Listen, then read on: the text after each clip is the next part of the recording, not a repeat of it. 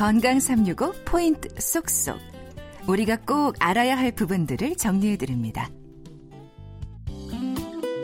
건강삼유고 박광식의 건강이야기, 연세대 강남세브란스병원 정형외과 김성환 교수와 함께하고 있습니다. 무릎 관절에 대한 말씀 나누고 있는데요. 어, 교수님, 그럼 단단한 연골이 부드러워지면서 약해지고 또 닳고 파열되고 어, 이렇게 이 연골의 변화가 중요한 요인이 있을까요? 그 이유도 궁금한데요. 그 우리 몸은 이제 항상성이라고 하죠. 지속적으로 이제 그 성질을 유지하려고 합니다. 이제 관절 연골도 마찬가지인데요. 관절 연골 속의 연골 세포는 이제 여러 환경에서 오는 눈에 보이는 손상, 눈에 보이지 않는 손상에 대해서 치유 과정을 끊임없이 밟고 반응을 하고 있는데, 이런 손상 재생 관계에서 불균형이 생기면 연골이 약화되는 이런 현상이 생기게 되죠. 그래서 중요한 요인이다, 이렇게 볼 수 있을 것 같습니다. 네, 우리가 흔히 퇴행성 관절염을 부르는 이 골관절염 역시 이 연골 손상으로 인한 걸까요? 이제 가장 중요한 부분 중에 하나죠, 연골 손상이요. 하지만 이제 과거에 이제 의사들도 연골만이 굉장히 중요하구나라고 생각을 많이 했었습니다. 눈에 보이는 거니까요. 음. 근데 이제 최근에 많은 저희가 이제 연골 통해서 알아내게 된 건, 관절은 연골뿐만 아니라 연골 밑에 있는 뼈, 그리고 이제 연골 사이에 있는 저희 연골판이라고 그러죠. 연골판. 그리고 관절을 싸고 있는 이 막이라고 하는 활액막이라고 그러는데요.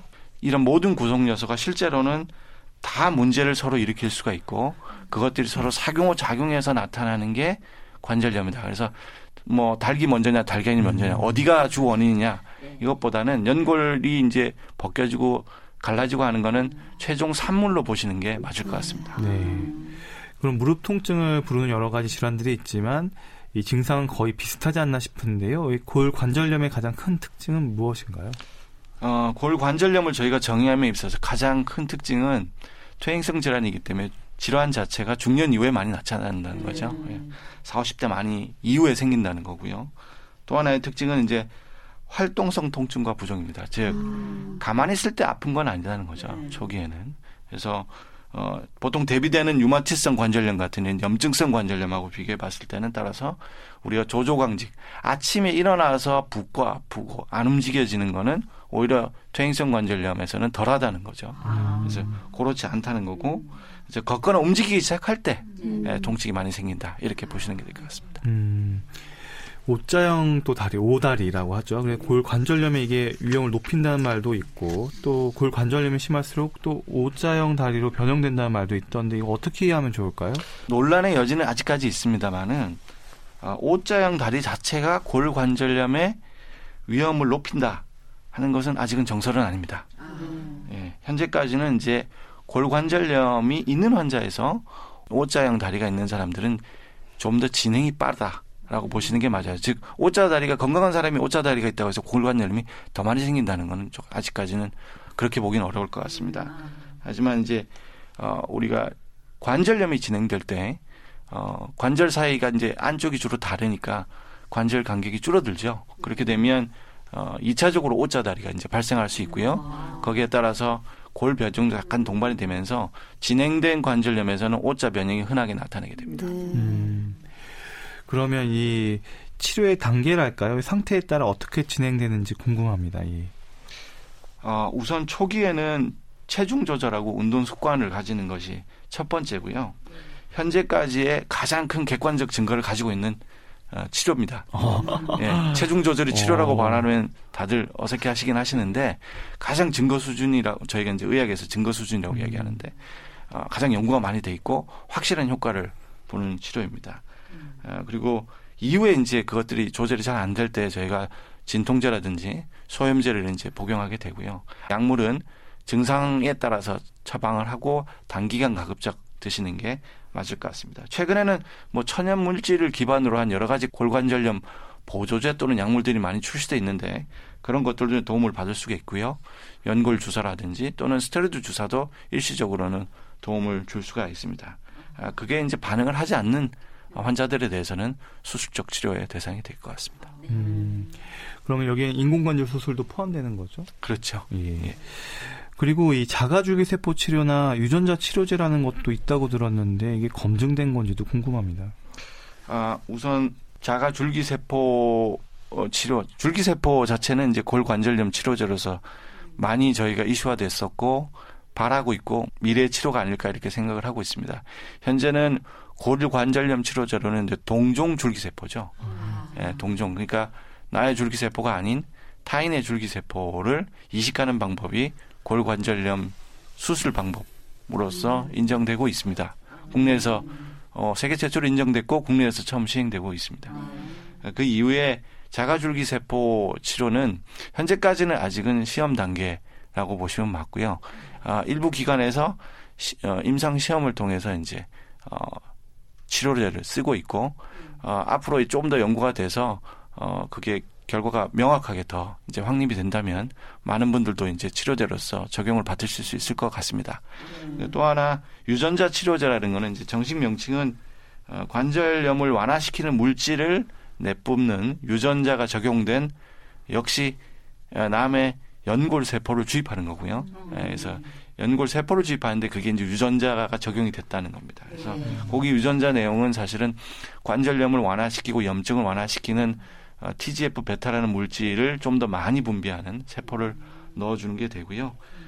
이것도 역시 우리나라에서 먼저 출시가 돼서 지금 이제 여러분들이 주사를 맞으실 수가 있고 현재까지는 삼 년 정도는 통증 완화 효과가 뛰어난 걸로 알려져 있습니다.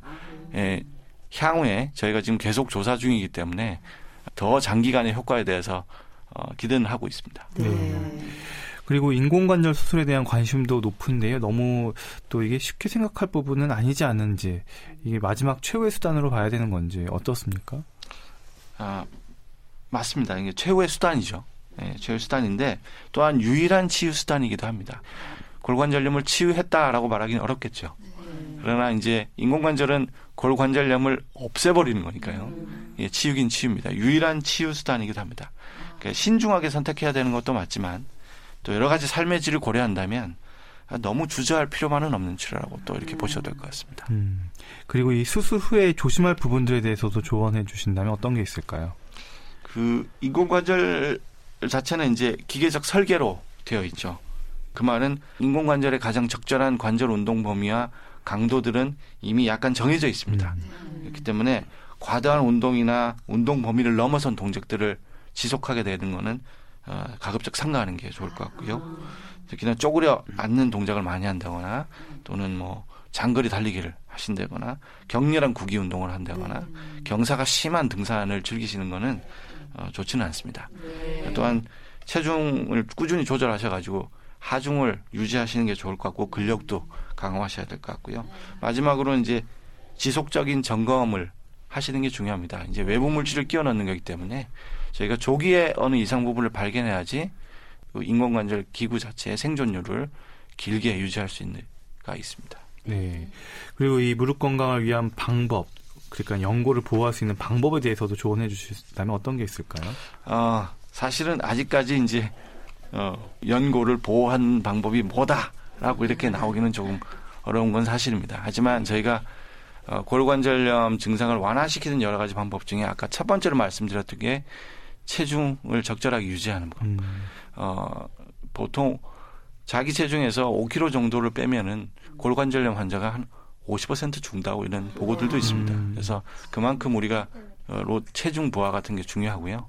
그다음에 근력 강화 운동이 중요하겠죠. 그중에서는 대부분 대퇴사두근의 강화라고 그러는데요. 다리 신전 운동하는 게 굉장히 중요하고 허벅지 근육 중에 본인 앞을 만져서 이렇게 두툼하게 허벅지 근육이 있는 분들은 무릎 통증이 대부분 많이는 없어요. 오. 있다고 하더라도 잘 견디는 편이 네, 많습니다. 네. 아, 그리고 저희가 뭐 체중 부하를 덜하는 수영이 좋냐, 뭐 땅에서 뛰는 게 좋냐 이런 여러 가지 말들이 있는데 실제적으로는 어떤 운동이 어떤 운동보다 더 열, 열등하고 우월하다는 공식적인 보고는 없습니다. 하지만 운동을 하지 않는 것보다는 운동을 어떤 운동이든 하는 게 좋다는 보고는 많이 있습니다. 그래서 어, 사실 대부분의 일반 환자들이나 일반 분들이 운동선수처럼 운동하시는 건 아니기 때문에 네. 어떤 운동이든 본인이 몸에 맞는 어떤 운동이든 시작하시는 게 좋을 것 같습니다. 네, 그러니까 말씀해 주신 것처럼 적정 체중을 유지하는 것 그리고 관절에 부담이 되지 않는 뭐 여러 가지 걷기나 수영 같은 운동이 도움이 된다는 거 좀 기억하시면 좋을 것 같습니다.